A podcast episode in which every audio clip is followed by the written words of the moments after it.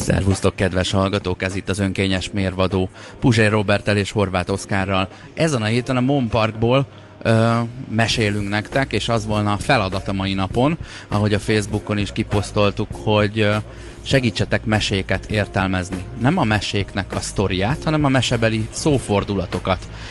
Eszembe jutott így a napokban, hogy... hogy szokás volt mondani a mesékben, hogy szerencsét, hogy öreganyámnak szólítottál. És itt merül föl bennem a kérdés, hogy miért? Tehát ott valamilyen boszorkány, vagy jóságos öreg néni, ugye ez most a keleti vagy nyugati boszorkány esete, jelzi a tisztelt mesebeli szereplőnek, akinek mi drukkolunk, hogy szerencséje, hogy öreganyámnak szólítottál. De miért? Őt így kell szólítani, hogyha nem így szólítod, akkor van baj. Ez az ő kedvenc beceneve, így van fönn a Facebookon? Ez IQ-kac öreganyám az Instagramja? Mi a helyzet vele? Miért szerencsét, hogy öreganyádnak szólítottál? Ez egy udvarias forma ez? Tehát nem lehet ennél kedvesebben adresszálni egy idős hölgyet? De szerintem pont ez volt a lényege, hogy az öreganyádnak szólítottál, arra senki nem számít, tehát az inkább megy elsértésnek. Csak a mese az trükkös, és nem tudjuk, hogy az öregasszony az minek örül és minek nem örül. És hogyha úgy hívnád, hogy kedves, idős, nyugdíjjogosult, akkor biztos, hogy varangyá változtatna. De hogyha te megpróbálsz nem benyalni neki, megpróbálod nem követni az aktuális píszit, hanem egyszerűen csak úgy szólítod meg, ahogy jön, akkor azt az öregasszony értékeli. Hát tulajdonképpen az öregasszony az igazmondást értékeli. Ha öregasszonynak szólítod az öregasszonyt, arra azon a többség az megsértődik, de a mesebeli, az igazi, az nem. Mert ő valójában nem a saját hiúságát akarja, hogy kiszolgáld. Ő az igazságelvnek tartozik. És amikor te az igazságelvnek hódolsz, és nem az öregasszony vélt hiúságának, akkor az öregasszony megjutalmaz téged. Akkor ezek szerint el van rejtve a mesevilágában 50-100 évvel ezelőtt, 200 évvel ezelőtt egy kiút, egy olyan tabletta, ami kivezet a PC-ből? Igen. Úgy gondolom, ezt is csak te magyaráztad vele, de legyen így, mert... De én úgy gondolom, hogy ez nem... Az, hogy öreganyádnak szólítasz, az nem PC. És az öregasszony, ez az öregasszony talán az egyetlen a teremtésben, amelyik... kifejezetten értékeli, hogyha nem vagy PC. Mert itt az igazmondást értékeljük. Tehát a mesevilág az, ahol a csillagszemű juhász a jó juhász. Nem a behízelgő juhász, nem a körbe nyoldosó juhász, hanem a csillagszemű igazmondó juhász. Őt keressük. Az, akit megjutalmazunk. Nem lehet, hogy ez az öreg hölgy, ez valójában egy ilyen crossdresser, egy transvestita férfi, és amikor őt nőnek szólítod, akkor honorálja? Hogy nagyon szerencsét, hogy észrevetted, hogy én nőnek vagyok öltözve, ezért öreg anyámnak kell szólítani. És nem öreg apádnak? Tehát, hát öreg csak én csak fogást akarok találni azon, hogy szerinted a mesevilágában ez a szófordulat, ez a PC-ből kivezet. Akkor én azt mondom, hogy nem, hanem abban tart. Biztosítalak, hogy a mesevilágában nincsenek transzneműek. Tehát ez egészen biztos. Tehát ott előbb válik valaki varangyá, mint bizonytalan szexuális identitásúvá. A varangya legalább két éltű, nem? Hogy a vízben születik és a szárazföldön él. Na, a varangy az nyilvánvalóan nem szexuális tárgy. Semmilyen módon. De csókolóznak vele a mesében, ne idegesíts föl. Na igen, mert a DMT-t nyalogatják le róla.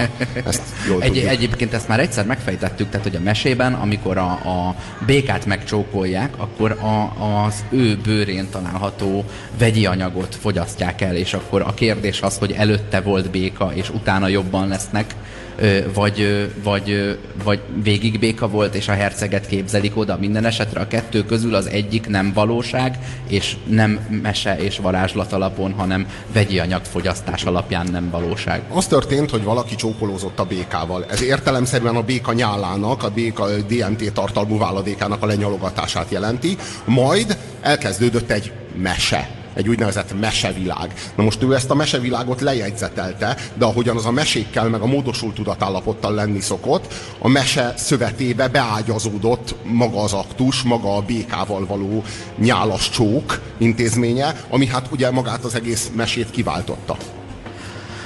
Hol van az, ahol a kurta farkú malac túr? Ez lenne a következő kérdésem. Hozzád, mint szakértőhöz. Aha. Úgy is, mint kurta, és farkú, és mint malac. Hát az az üveghegyeken túl van. Na, ne keverjük össze. Miért? Szaniszló Ferenc megmondta, hogy az üveghegyek azok a Kaukázusnak, vagy az Uralnak a híres kristályai. Igen, az igen. Üvegzsebeken is túl. Lehet, hogy ezt szerettem volna mondani. Az üvegplafonon is alul. Igen. Most mi ott vagyunk. Az nekem az a feltételezésem, hogy azt mondja, hogy ahol a kurta farkú malac túl, azt állítja, hogy a kurta farkú malac az valami kuriózum. Na, miközben minden malacnak rövid a farka. De nem. Tehát a kurtafarkú malac, ahol túr, az azt jelenti, hogy bárhol lehetsz. Nem. Akár a te szomszédodban is történhetett volna ez a mese. Nem, a kurtafarkú malac az az, akinek visszanyesik a farkát. Értelemszerűen hogy lenne? Tehát, hogy a kurtafarkú malac ez olyan, mintha azt mondanád, hogy a konnektororú malac. Az összes malac konnektororú. Igen. Így nem lehet értelmezni a kurtafarkút. Szerintem a kurtafarkú malac az az, akinek a farkam az vissza lett kurtítva, vissza lett nyesve a farka. Tudjuk, hogy ilyet kutyákkal csinálnak. Az a kérésünk, hogy a kitelepülésünk idején a Facebook oldalunkon kommunikáljatok velünk. Vajon a kurtafarkú malac, ahol túr, az azt jelenti, hogy ez egy különleges malac, és ő tényleg messze van az Urál környékén, az üveghegyen is túl, vagy bármelyik malac lehet bármelyik háztartásban, és arra utal a mese, hogy ez bizony a szomszédodban is történhetett volna. Ezen a héten a Mom Park bevásárlóközpontból.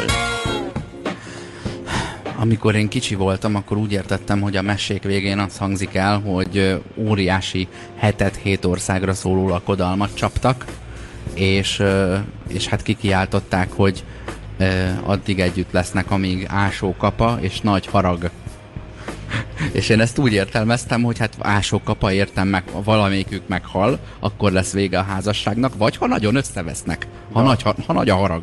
De a hetet hét országra szóló lakodalom az egy országra szóló lakodalom, ugye?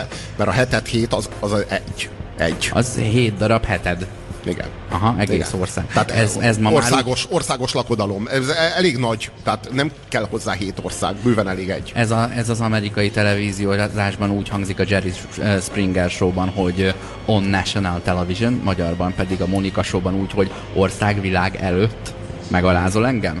De hát ott el is vehetett feleségül. Országvilág előtt. De érdekes módon általában nem ez történt a Monika showban. De a mesében sem. Hát hogy gondolod azt, hogy akkora lagzi van, hogy az egész ország területét lefedi? Ez se lehetett igaz a tömegtájékoztatás megjelenésében. Nem, az országra szóló az azt jelenti, hogy eljutott a híre mindenhova. Mm-hmm. Az nem azt jelenti, hogy mindenhol buli volt. Tehát kidobolták aznap délután, mondjuk, hogy ez ma történik. Hetet hét országra szóló az azt jelenti, hogy megírta az újság mindenhol. Tehát a bulvárlapok mindenhol foglalkoztak vele. Minden megyében, meg minden világszerte. Már országszerte, úgy értem. Heted hét országra. Ha heted hét világra szólna, akkor az az egész világot jelenteni. Uh-huh.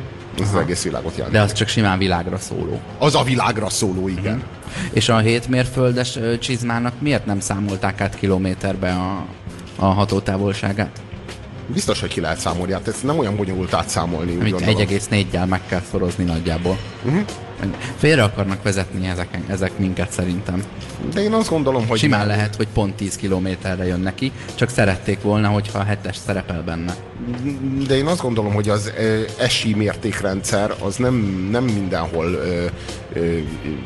használatos, és nem is mindig volt használatos. Tehát ezt nem lehet gyorsan számon kérni. A mérföld az egy csomó helyen, például az Egyesült Államokban az első számú távolságmérési kategória. Ennyi. Mi a helyzet az óperenciával? Ez egyébként létező hely. Én világéletemben azt hittem, hogy az óperenciás tengeren is túl, az vagy az Atlanti-óceán, vagy a Csendes-óceán. Azaz, ha az Atlanti-óceánon is túl, akkor Amerika keleti partjai, vagy Dél-Amerika keleti partjai, Argentina, Brazília. Amennyiben a Csendes-óceánon is túl, akkor ugye elindulunk kelet felé, és megérkezünk az amerikai földrésznek, vagy a kaliforniai, vagy az ilyen Chile és társai vidékére. De nem erről van egyébként szó, hanem az Österreich ob der ENSZ, azaz az Salzkammergutti tavakra értelmezik, az ENSZ folyó menti, vagy ahhoz közeli szánalmas. Tehát, hogy ezek voltak a nagy távolságok. Igen, akkor. Hogy az óperenciális túl, az körülbelül azt jelenti, hogy autóval egy olyan 6,5 órás hatótávolságra. Túl a Lajtán. Igen. De végül is ez volt a nagy dolog, tehát ez volt a nagy dobás, amit így Mátyás király, olyan mit tudom én, 400-500 évenként átlépjük a Lajtát és sikerül is. Aztán többször nem. Azt írja Tóth Kata nekünk, hogy az ENSZ folyón túlra utal. Hát most már az ENSZ alatt is inkább az Egyesült Nemzetek Szövetségét értjük, de értjük ezt, hogy ENSZ folyó.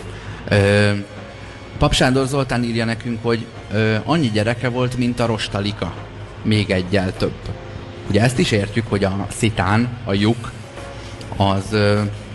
hát valamennyivel több a lyuk rajta egyébként a szitán, mint a nem lyuk. Vagy egyszer számolgattam, hogy egy szúnyoghálónak hány százaléka a szúnyogháló, és hány százaléka a semmi. És melyik a kettő közül a szolgáltatás, amikor van a szúnyogháló éppen, vagy amikor nincs. De ugyanezt megszámolhatod a szobával. Mekkora része a szobának semmi, mekkora része a szobának tégla, és meg mekkora a vakolat, meg mekkora a tapéta. És figyeld meg, hogy sokkal nagyobb része a semmi, és sokkal hasznosabb része a szobának az, ahol nincsen szoba, mint az, ahol szoba van. Ahol szoba van, az keretezi a szobát, esetleg fényjelzi a szobát, esetleg stilizálja a szobát. Ahol nincs szoba, na az képezi a szobát. Mert oda tudsz te menni. Hát, igen, ott vagy igen. Benne te. Igen, igen. Na most azt írja, meg tudod tölteni tartalommal. Azt írja Sándor Zoli, hogy ugye ez, hogy annyi gyereke volt, mint a rostalika, ez azt jelenti, hogy az éherszáj volt sok, és vagy az élelem kevés. A szülők pedig intim együttléttel kompenzálták a másfajta testi szükségleteket. Tehát ugye evés helyett szerették egymást, és így lett nekik több gyerekük, mint a rostalika. Azaz uh-huh. Több, mint ahány lyuk van egy szitán, amit aztán ember nem számol meg. Uh-huh. Uh-huh. Azt írja, hogy a szólás nálunk különösen a Székelyföldön és a Palóc nyelvterületekről gyűjtött mesékben gyakori, mint egy a mese cselekményétől független bevezető formulához tartozik. Tehát ők mindegykiről szól a mese, az biztos, hogy nem volt mit enniük, ezért inkább összebújtak. Vannak ezek a toposzok, amik állandóan ott vannak a mesékben, de aztán sajnos vannak olyan mesék, amelyek nem lépnek túl a toposzokon, és kizárólag a toposzokat tartalmazzák, mint például a Mesék Kalambóról című széria, hát ott konkrétan arról van szó, hogy minden egyes mese pontosan ugyanúgy zajlik. Azzal semmi bajunk nincsen egyébként, hogyha vannak jól felismerhető dramaturgiai elemei az adott szériának, és akkor a kurtafarkumalac, meg az üveghegy, meg a rostalika, és akkor ezek így meg lesznek nevezve, és akkor ebből föl lehet ismerni kvázi olyan, mint egy szignál, olyan, mint egy főcím. Csak az a probléma, hogyha már kizárólag ilyenekből áll, és nincs is semmi más, mondom, például ilyen a Columbo, hogy semmi újdonság, semmi innováció egy-egy Columbo epizódban nincsen, hanem mindig annak a formátumnak a keretrendszerét töltik fel, és ha egy Kalambót láttad az összeset, azért hála Istennek a magyar népmesékkel azért nem ez a helyzet. Tehát ez a Los Angeles-i megyehatáron innen, ahol a ballonkabátos nyomozó túr, és ahol az olasz származású alacsony férfi belehamúzik a padlószőnyegbe, ott játszódik a Columbo. Alacsony olasz belehamúzik a padlószőnyegbe, ez melyik? Ez maga Columbo. Aha, ja, értem, még mindig Columbo. Hát Columbo olasz. Igen? És ott a fényűzés a mesebeli, nem? A Columboban, tehát az elkövető mindig gazdag. Igen, az elkövető mindig gazdag. Most néztem meg egyet 2 napja, és a végén volt, az röhögtem rajta, mert beszéltünk már erről, hogy a Columbonak a végén a gyilkos az mindig annyira idézőjelben úriember, hogy amikor már biztosan megbukott, akkor már nem várja meg a bizonyítási eljárást sem, hanem fejet hajt a Columbo intellektusának nagysága előtt, és pontosan ez történt, valami 100 ezredes csávó volt benne, egy ilyen nagyon ellen és odatenger nagy, aki mikor lebukott és bizonyosságot nyert, hogy ő a gyilkos, akkor odalépett mellé 2 civil ruhás nyomozó, akik elővették a bilincset, és Columbo intett, nem szükséges. Tehát, hogy bár az erkölcsnek 2 különböző oldalán, de az intellektusnak egy oldalán állunk az úriemberrel. És az valahol feltételez egyfajta kulturáltságot. Tehát teljesen fölösleges lesz az a bilincs, hiszen ez itt csak gyilkolt. De olyan kulturáltan teszi, meg olyan úriember, meg nagyon szereti Sosztakovicsot, tudod, meg ezeket a vonós négyeseket. Igen, miért lenne szükség itt a bilincsre, uraim? Hiszen gyilkos.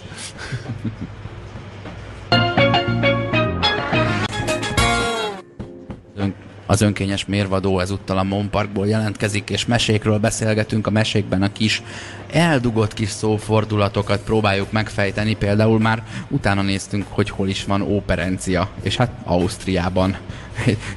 Nincs is olyan messze. Sőt, ugye megállapítottuk, hogy a hetet hét országra szóló lakodalom az országra szóló, azaz hazánkban a híradásokba kerülő. Tehát, de hogyha, a hetet hét országon túli, ami, ez olyan nagyon jól hangzik, az annyit jelent mondjuk, hogy akár Szlovákiában az első falu.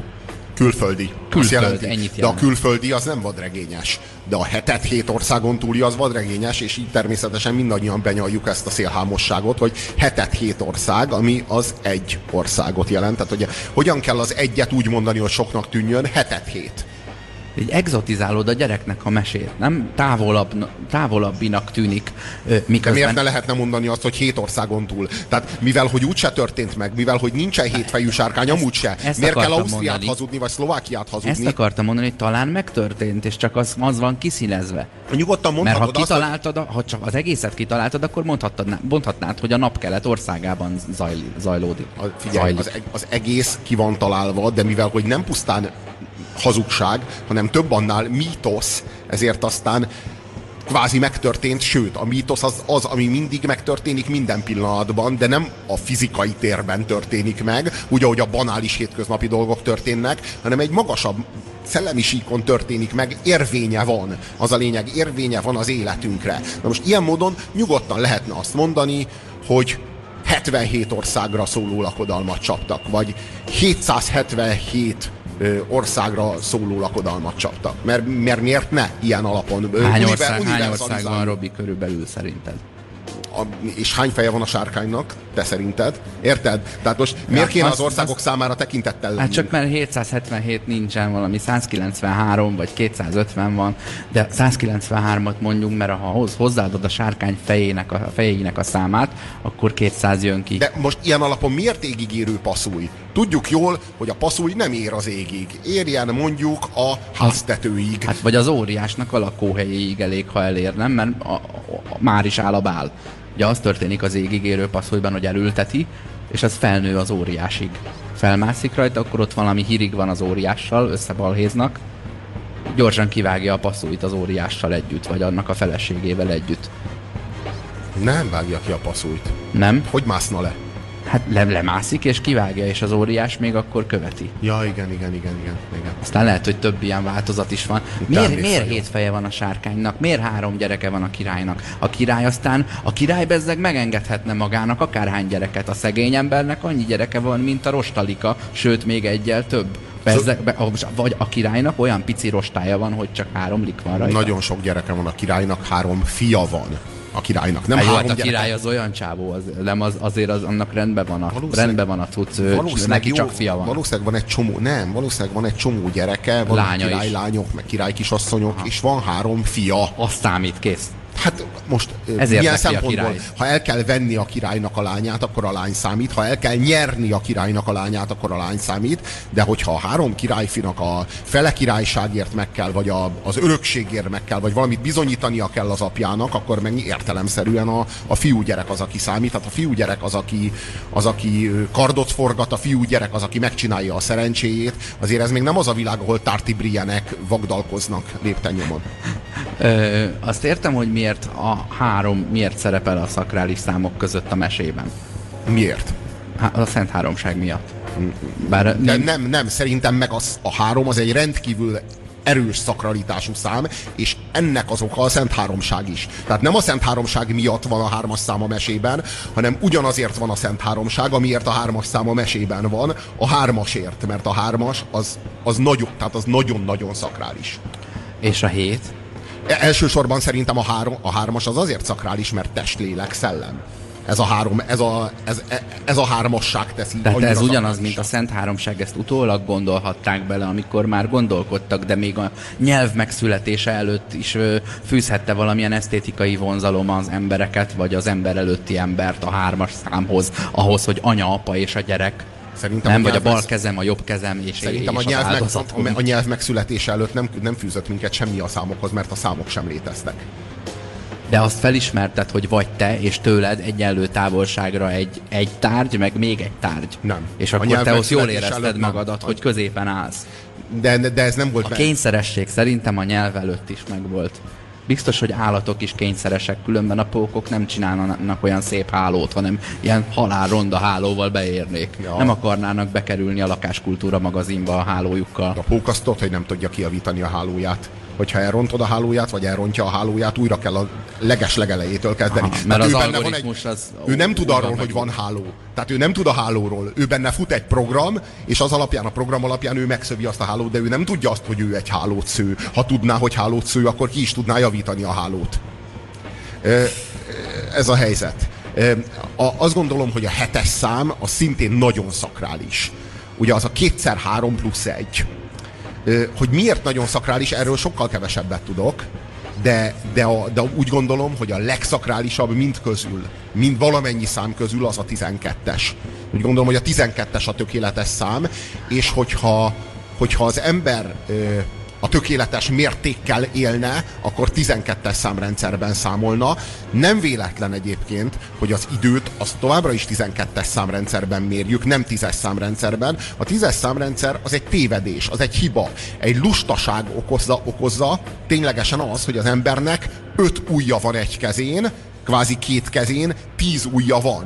És ez a számítási mód, ez annyira kéznél van, hogy ennek alapján létesült a 10-es számrendszer. Valójában a 10-es számrendszer nagyon kevéssé alkalmas arra, hogy a világunkat arra alapozzuk, hiszen, mint azt tudjuk, a 10-nek a negyede sem egész szám, és a harmada sem egész szám. A 12-vel szemben felléphetsz ilyen igényekkel, hogy osztható legyen 1-gyel, 2-vel, 3-mal, 4-gyel, 6-tal, és még 12-vel is. Pontosan, a 12-nek a harmada és a negyede is egész. Nem véletlen az órának a felosztása.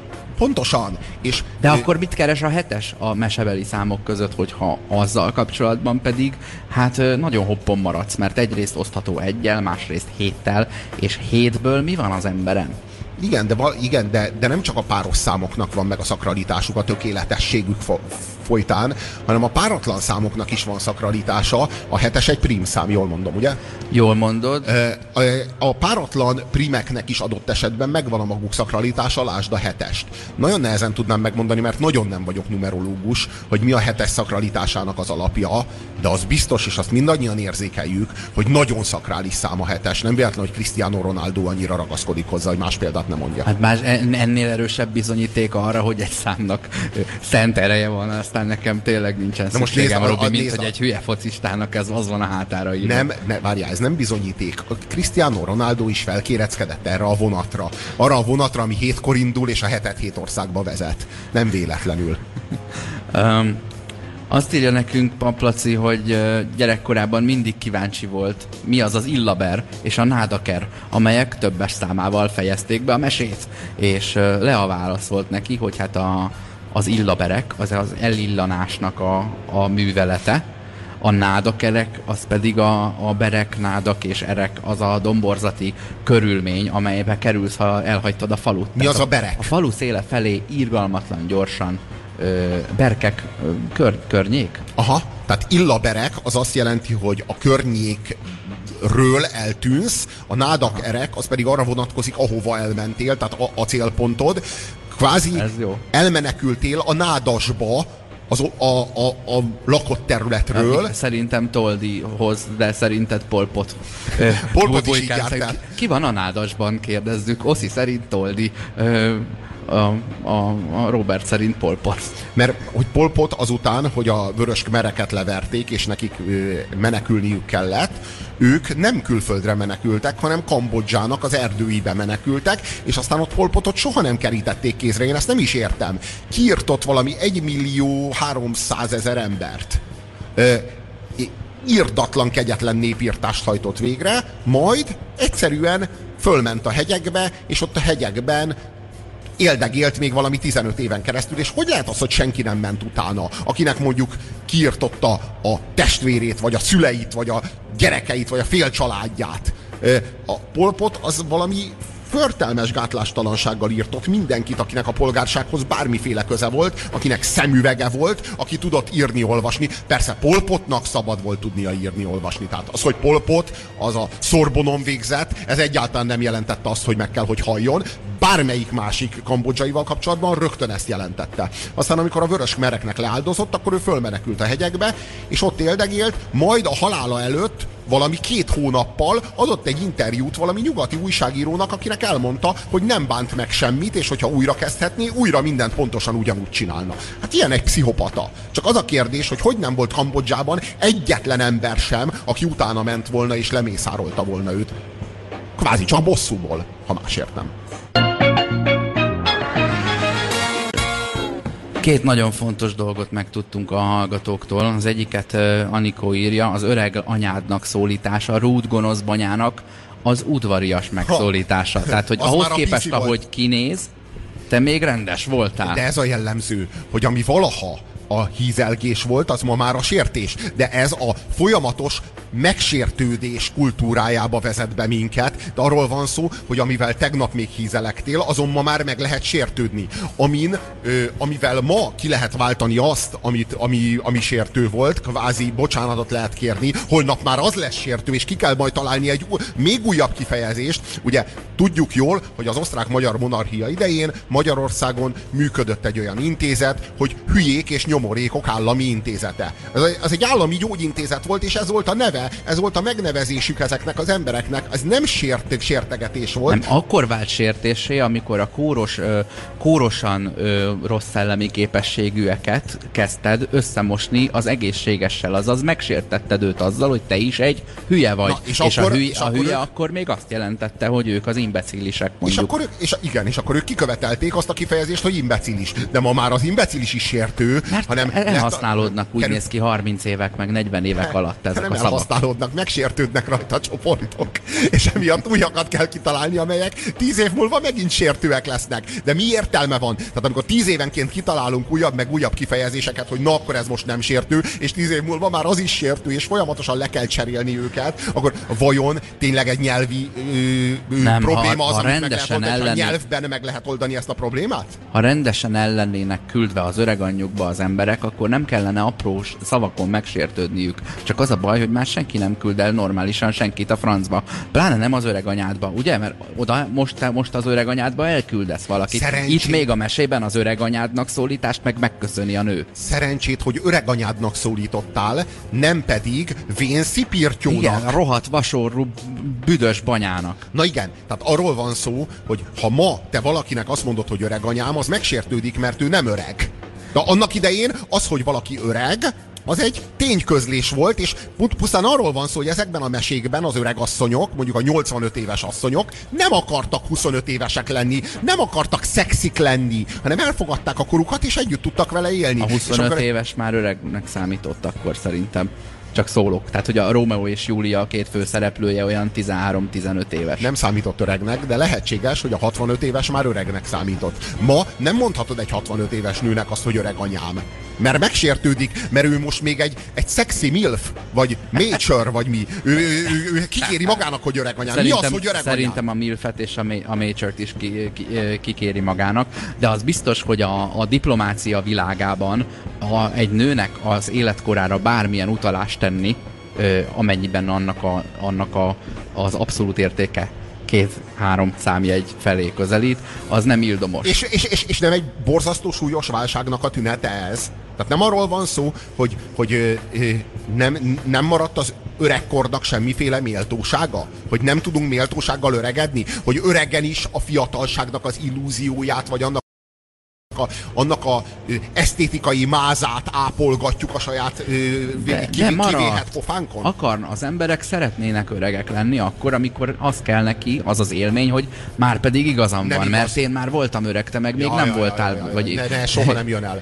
De az, hogy ő a saját identitásaként azt határozza meg, hogy ő öreg, ez a pillanat soha nem jön el. Majd egyszer szeretnék öreg lenni. Jó, világos, amikor hivatkozni kell rá, akkor tapasztalt. Hát akkor ő tapasztalt, ő igen, azért már sokat látott. Ilyenkor jól jön. Na jó, világos, de ez nem az évek, hanem ez a rengeteg töménytelen tapasztalat, meg munka. Tudod? Meg amit letettünk az asztalra. Az asztal. Nem mi, hát az öregek. Ja. Nyilván.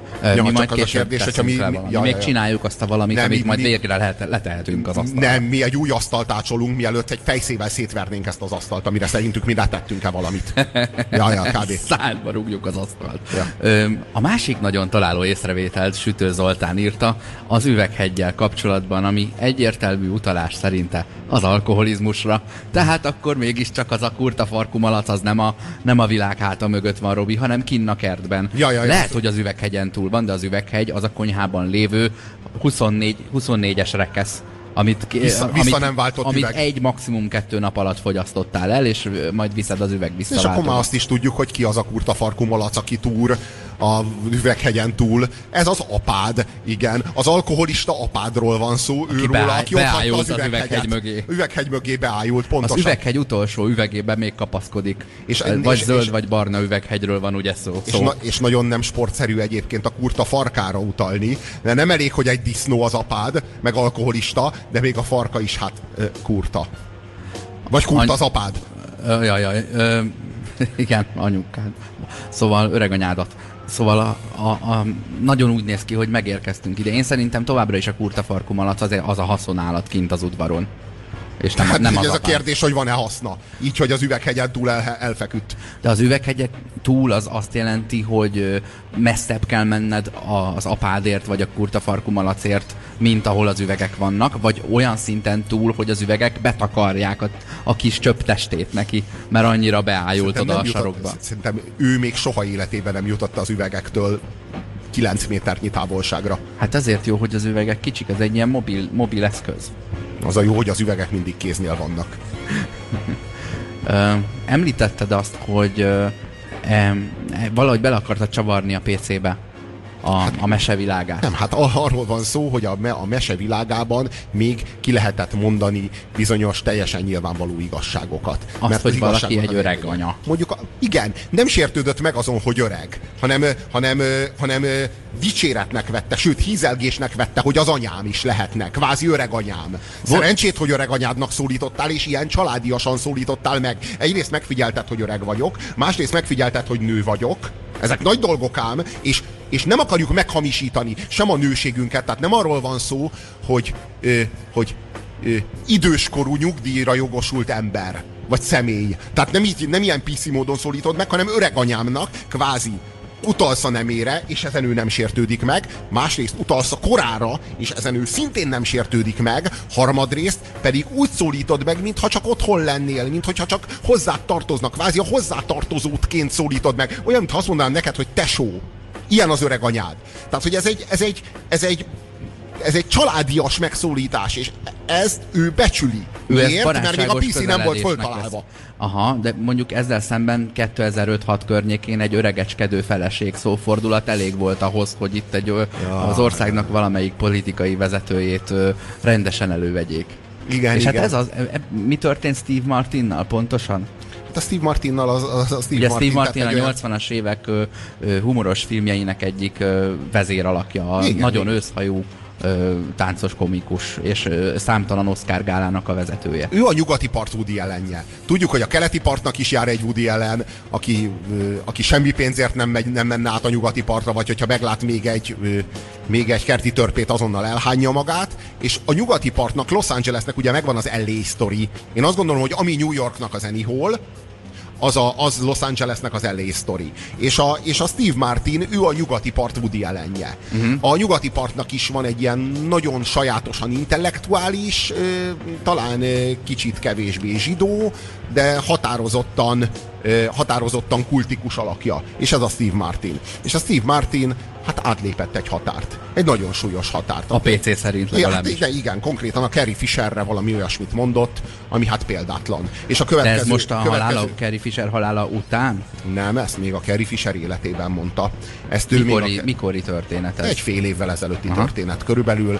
Carrie Fishernek még Fisherről még az életében mondta. Egy olyan példátlan, egy olyan gyalázatos dolgot, amire majd a következő beszédblokkban visszatérünk, mert ez tényleg kulturális precedens, és ez tényleg méltó tárgyalásra jogosult, úgyhogy szándékunkban áll a Steve Martinon számon kérni az emberi méltósághoz fűződő jogát, akár Carrie Fishernek, akár bármilyen nőnek, vagy színesbőrűnek, aki ezen a bolygón él. Vagy esetleg magának Steve Martinnak a méltósághoz fűződő jogát. Én nem gondolom azt, hogy a Steve Martinnak joga lenne megsértenie bárkinek a méltóságához fűződő jogát, beleértve Steve Martint.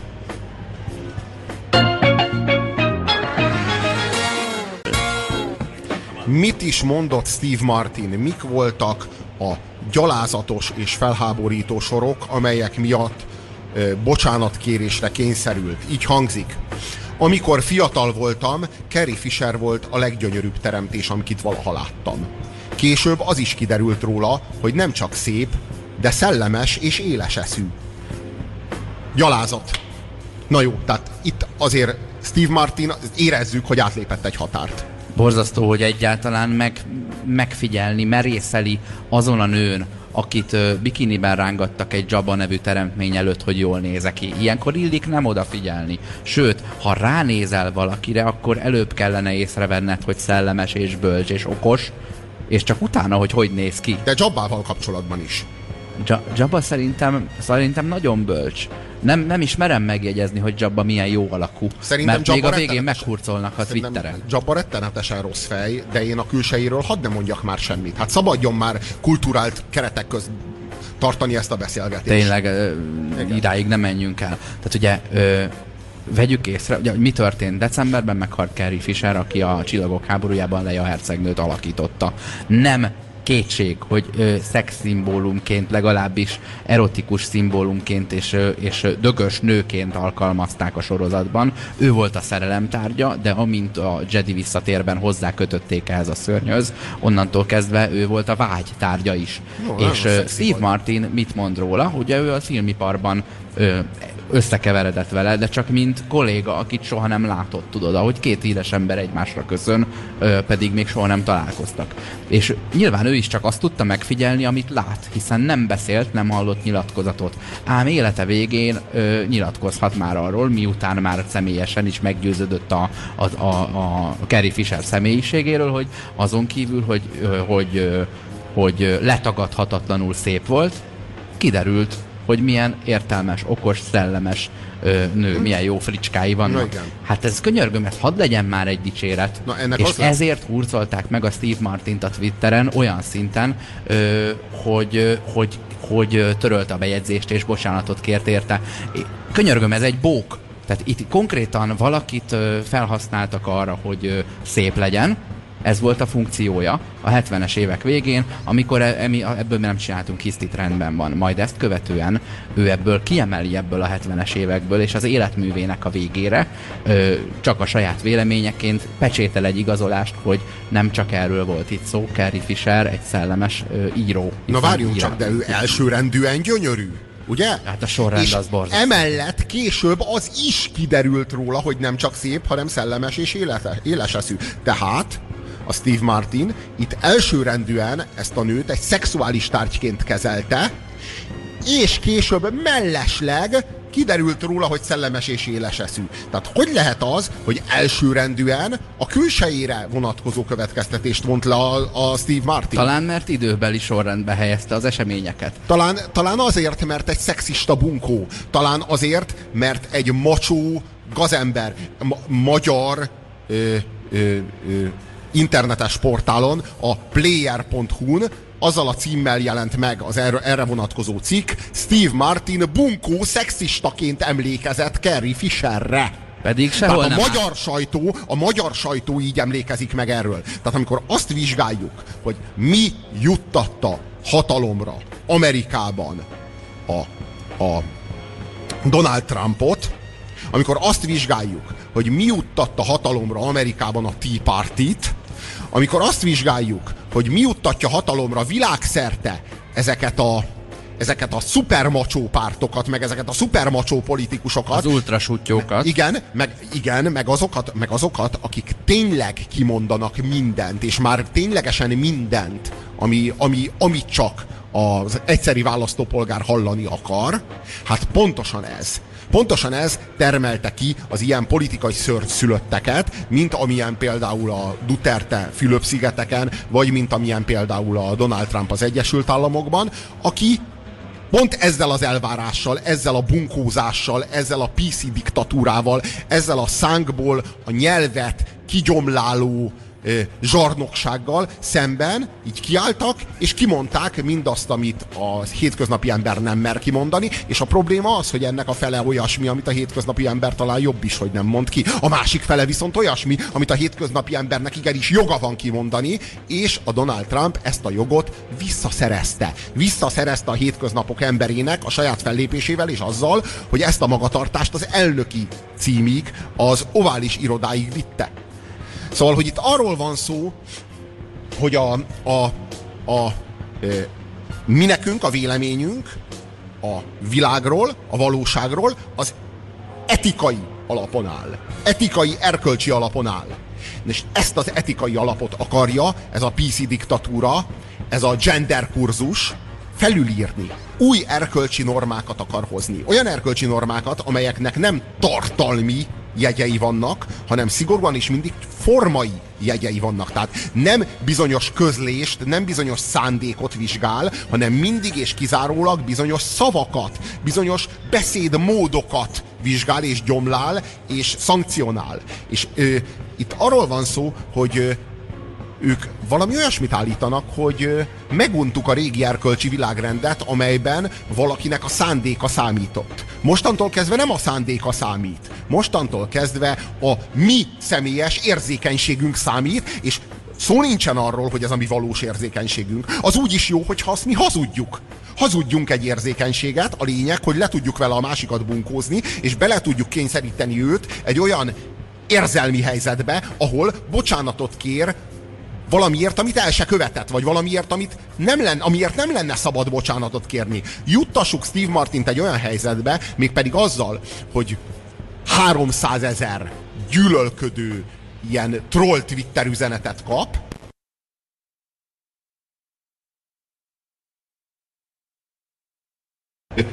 Juttassuk olyan érzelmi állapotba az amerikai Egyesült Államok elnökét bármikor, mondjuk nem általában demokrata elnököket, hogy ő nekik bocsánatot kelljen kérniük a szexizmusukért, és amikor aztán eljön Donald Trump, akkor végre egy tökös elnökjelöltet lásson benne Amerika. Azt lássa, hogy nocsak, hát itt van valaki, aki kiáll a maga szólásszabadságáért, kiáll a jogáért, hogy a valóságot megnevezze. Amerikában igenis nagyon komoly ellentábora van a multikulturalizmusnak.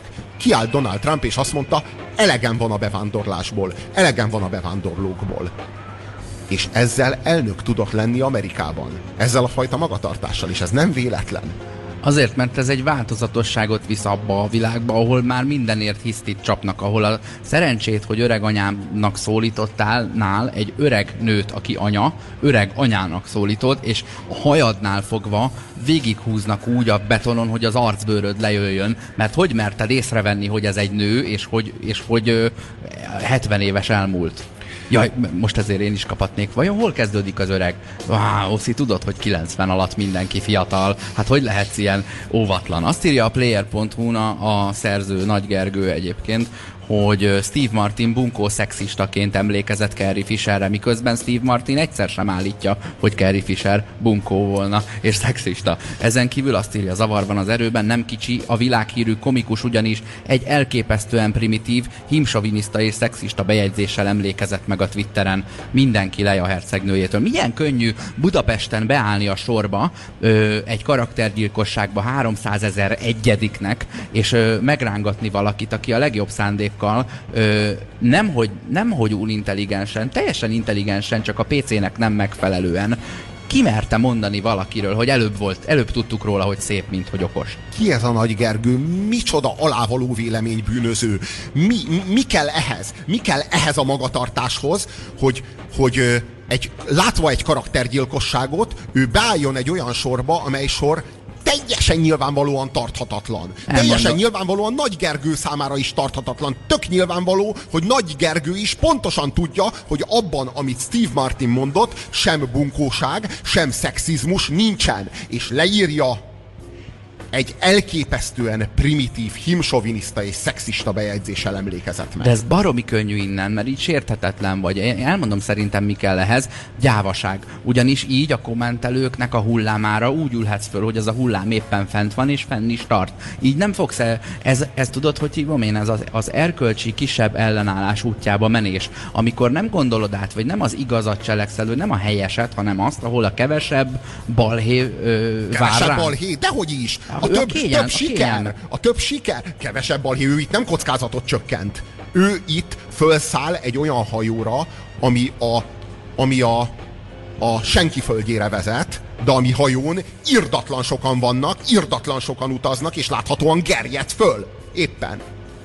Na itt a nagyon súlyos probléma, ja, és utána leírja.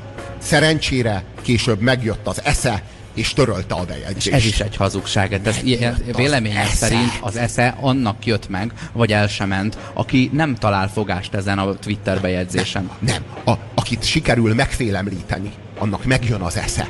Így nevezzük.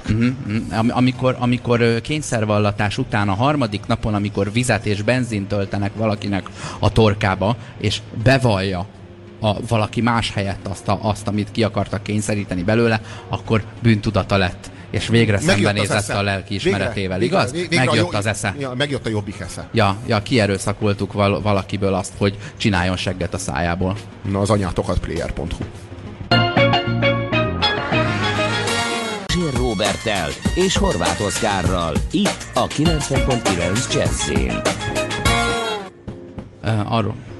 Arról beszélgetünk az önkényes mérvadóban, hogy Steve Martin hogyan tenyerelt bele egy Twitter karaktergyilkosságban, és erről a player.hu meg is emlékezik, ahol az újságírásnak egy ilyen mai érdekes fordulatát tapasztalhatjuk, amikor az egyik kezemmel ütök, a másikkal simogatok, amikor mindenkinek megpróbálok megfelelni, amikor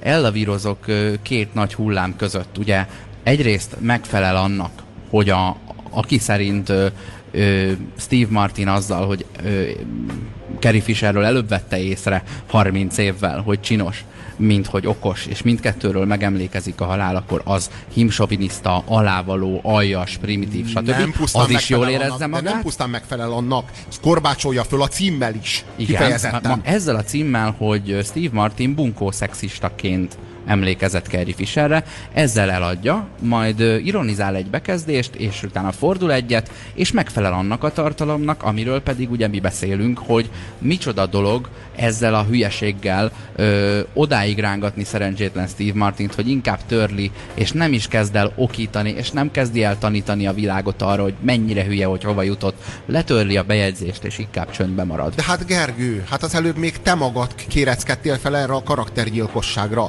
Hát az előbb még egy péklapáttal a kezedben csapkodtad a Steve Martint. Most meg már a Steve Martin a hibás, hogy törölte a Twitter bejegyzését. Milyen furcsa helyzet. Az az igazság, hogy nem egy ilyen cikket látok mondjuk egy heti rendszerességgel. A múltkor például egy jégbe fagyott róka fotóját posztolta ki valamelyik orgánum, ami valószínűleg egy elhullott állat lett utólag elég érdekesen jégbe fagyasztva. Na most ez nyilvánvalóan elég érzékenyen hat azokra,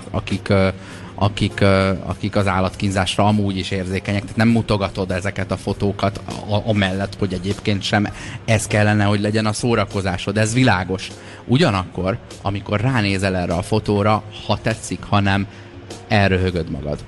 És ez az, amit baromi nehéz beismerni. Na de annyira olcsó, annyira nehéz lemondani erről a szórakoztatásról, hogy szeretném, ha egy picit röhögnének azok, akik fogékonyak erre a hát a humornak nem a kultúrából kivirágzott ágára, de őszinte nevetésük lesz. Szeretném, ha az a 40% röhögne, de úgy, hogy a másik 60%, aki emiatt meghurcol engem, hogy én halott állatokon nevetek, az ezt ne fogja a radarjaival.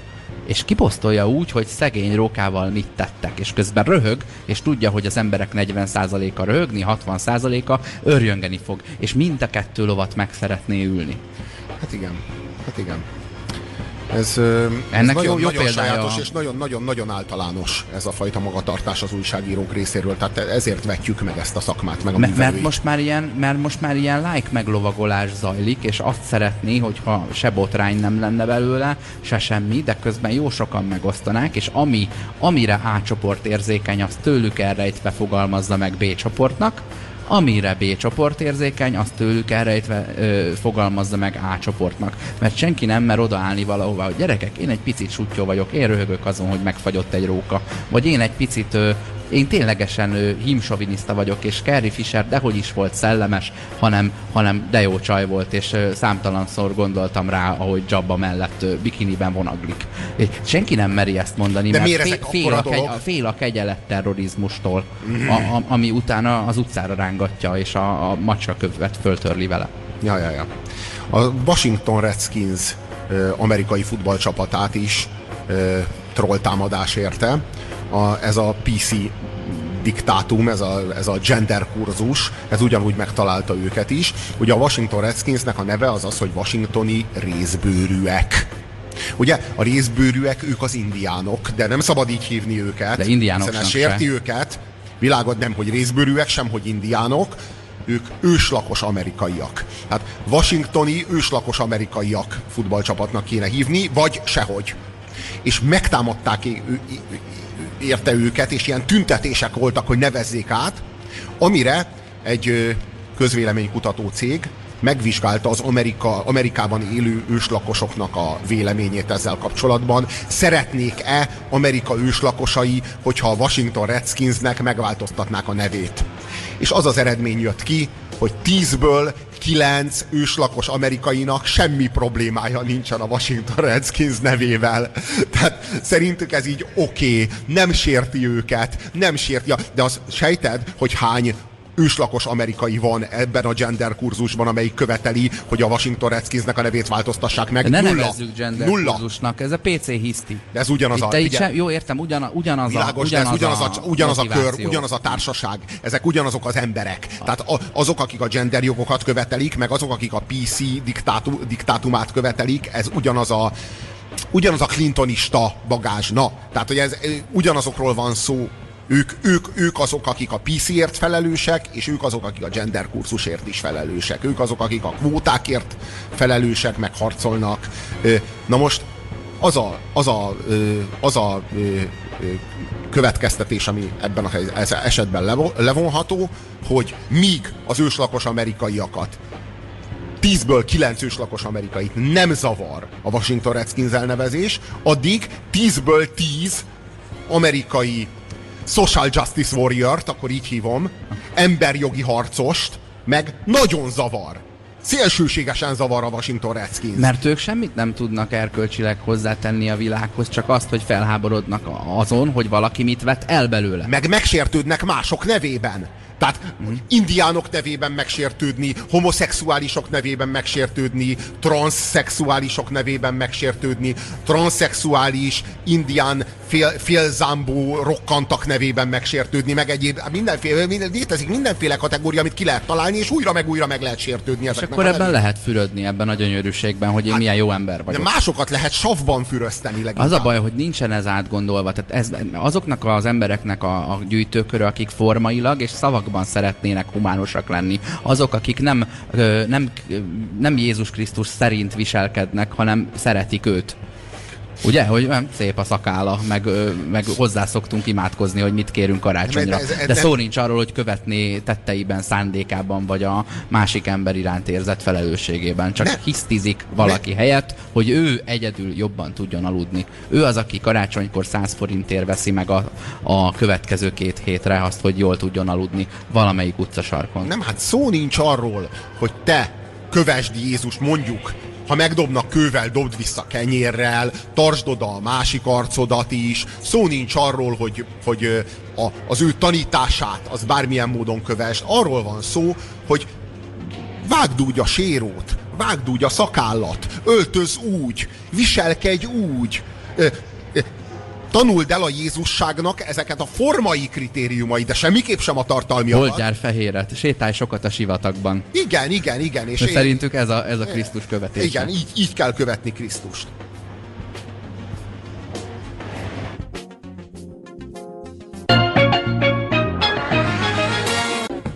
Donald Trump hatalmának az okait keressük, meg az egész Trumpságnak az okait. Mi vezetett ide? Mi vezette ehhez az emberiséget? Hogy jutottunk ide, hogy egy ilyen tényleg üvöltöző, handabandázó az ember elfoglalhatta az emberiség talán legfőbb stratégiai pozícióját? Hogyan vált ez a magatartás ennyire követendővé, ennyire menővé? Hogy lett ennyire menő a kimondása annak, ami éppen viszket? És ennek a kulturális előzményét látjuk meg például a Steve Martin lebunkózásában, amelyhez a magyar sajtó is csatlakozott. Steve Martin egy gyalázatos, förtelmes, szexista magatartást tanúsított, amikor azt mondta, fiatalkoromban úgy gondoltam, hogy Carrie Fisher a legszebb teremtés a világon. Szépsége mellett később már szellemessége és esze is kirívóvá vált.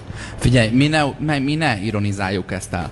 Ne csináljunk úgy, mintha egyetértenénk azzal, hogy ez alávaló. Szerencsétlen kimondta a véleményét, és meghurcolták érte. Na igen, csak itt az látszik, hogy ezek, akik meghurcolják, ezek mindenáron meg akarnak sértődni. Itt van egy megsértődhetnék ennek a mélyén. Arról van szó... Valaki le akart menni a térre verekedni, bemenni a búcsúba a faluban, és levezetni a feszültséget, amiért az asszony őt hívja kurtafarkú malacnak, ezért el akarok verni egy kisebbet, vagy csűrhében lincselni szeretnék. Mert már túlestem az üveghegyen. Hát igen, nagy a herre feszültség. Én azt gondolom, hogy azt valahol le kellett volna vezetni, ezt valahol, nem is tudom, a folklórban ezt úgy vezetik le, hogy elmennek a búcsúba, és bárkibe belekötnek, ha van rajta sapka, ha nincs.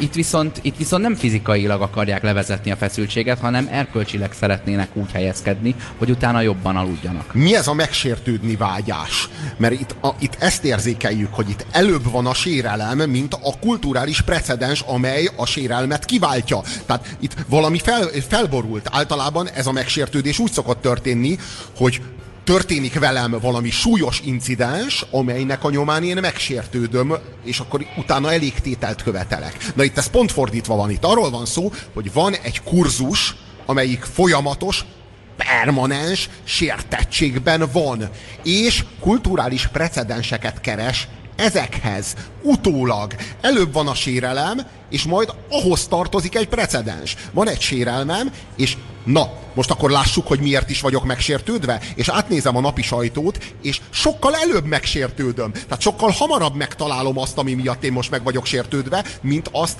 emberi ésszel, vagy emberi, józan paraszti ésszel elfogadhatónak lehetne tekinteni. Én már reggel 8:30-kor verekedek, de csak 11-re jön az alany. Igen. Hozzá. Igen. Tehát arról van szó, hogy van egy súlyos sérelmem, és valószínűleg még másfél órán keresztül kéne keresnem a precedenst ehhez, de már unom. És akkor most itt ez a Steve Martin, aki azt mondta a Carrie Fisherre, hogy gyönyörű szép. Kész! Szexista bunkó! Kész! Most már kezdődjön a lincselés, most már elég volt. Most már elég volt a precedensek keresgéléséből, eléggé meg vagyok sértődve, itt van Steve Martin, mit képzel? Gyilok! Bármelyik nap találok egy ilyet. De, hogyha van egy unatkozó, otthon a szobáját még lepényből készült dísztárgyakból kirakó ilyen kedves hölgy, aki a Bahiában és a Ciánkáliban megvette a hipóval batikolt különböző pólókat, és úgy érzi, hogy ő már egyé válna a természettel és a humánummal, de nem tudja, hol tegyen hozzá. Most menjen el tüntetni, vagy álljon be valamilyen humanitárius szervezetbe dolgozni, vagy egyszerűen keressen egy egy most már sértőnek számító szót az ecégjegyzék.hu-n bármelyik sportegyesületnek vagy cégnek a nevében, és hurcolja meg őket, és ha ez megvolt, akkor utána alhat egy egész télen át, mint a mackó, mert ő már megcselekedte, amit megkövetelt az Isten. És valójában mit követel az Isten? A sértődést. Sértődj! Sértődj ma is! És ha te sértődsz, tudod, aki előbb sértődik, annak van igaza. Itt egy ilyen sértődésverseny zajlik, gyorsan sértődjünk nagyot, és a sértődésből majd arra következtetnek, hogy az a hazugság, az a kamu, amit kitaláltunk, találtunk hozzá valami precedens, az majd valami borzasztó sértő dolog. Majd lesz valami Gergő, valami player.hu-nál, aki benyalja, vagy ha nem nyalja be, majd csatlakozik hozzá. Legalábbis pózol vele, tehát ő mindkét csapatban szeretne játszani, én úgy látom. Tudod, milyen ez a sértődés demózás, amikor így kiállsz, és nagyon fontos neked, hogy te képviseled a hisztit, és te vetted észre, hogy ez milyen alávaló, és te felemelkedj erkölcsileg. Olyan, mint bizonyos istentiszteleteken ezek az önmagukat pofozó, és ilyen transzba kerülő, és elájuló emberek. Nem, akik gyakorlatilag mondjuk 500 ember van egy teremben, valamilyen lelkipásztor mond valami szépet, és utána 500 emberből nem az van, hogy csoda történik, és 2 transzba került a véletlen folytán, hanem a teljes első 3 sor. Hátrébb kevésbé vannak transzban. Elől nagyon transzban vannak, és remegnek. Szent szellem munkál, a hídgyülibe ez rendszeresen megtörténik. Persze a TV közvetítésbe, a Vidám Vasárnap című műsorba ezek nem kerülnek be, hiszen ezek azért visszatetszőek lennének a magyar társadalom többsége számára. Tehát ez német Sanyi bácsi részéről nem egy különösebben vállalható dolog, hogy hogyan munkál a Szent Szellem, milyen vitustáncot járnak ott a hívek, meg nyelveken szólnak. Viszont, amikor már elkezdődik a rendes műsor, a rendes program az énekléssel, addigra mindenkiből szépen a Szent Szellem vagy kiszáll, vagy hát így konszolidálódik, és akkor onnantól kezdve kezdődhet a tévéközvetítés. Ez már egy vállalható része ennek a folyamatnak.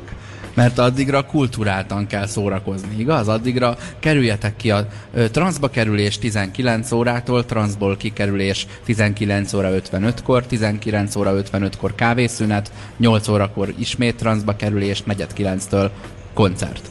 És itt van velünk Chris Hemsworth. Ez azért annyira nem egy ismert név. Ki ez? Ő az, aki a Marvel filmekben Thort, a kalapácsos germán istent játsza.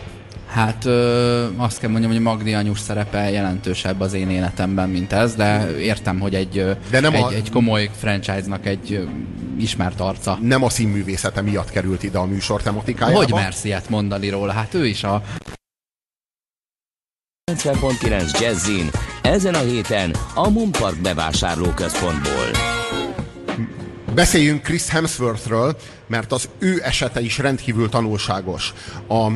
A PC diktátum az ugye arról szól, hogy meg akarunk sértődni mindenáron valamiért, ezért a sértődöttségünkhöz, a permanens sértettségünkhöz keresünk egy kulturális precedenst, és nem válogatunk nagyon sokáig, hanem igen hamar beérjük azzal a Steve Martin mondással, mely szerint Carrie Fisher gyönyörű. Mit képzel Steve Martin? Szexista bunkó. Na, Chris Hemsworth is elkövetett egy példátlan az emberséget, irónia.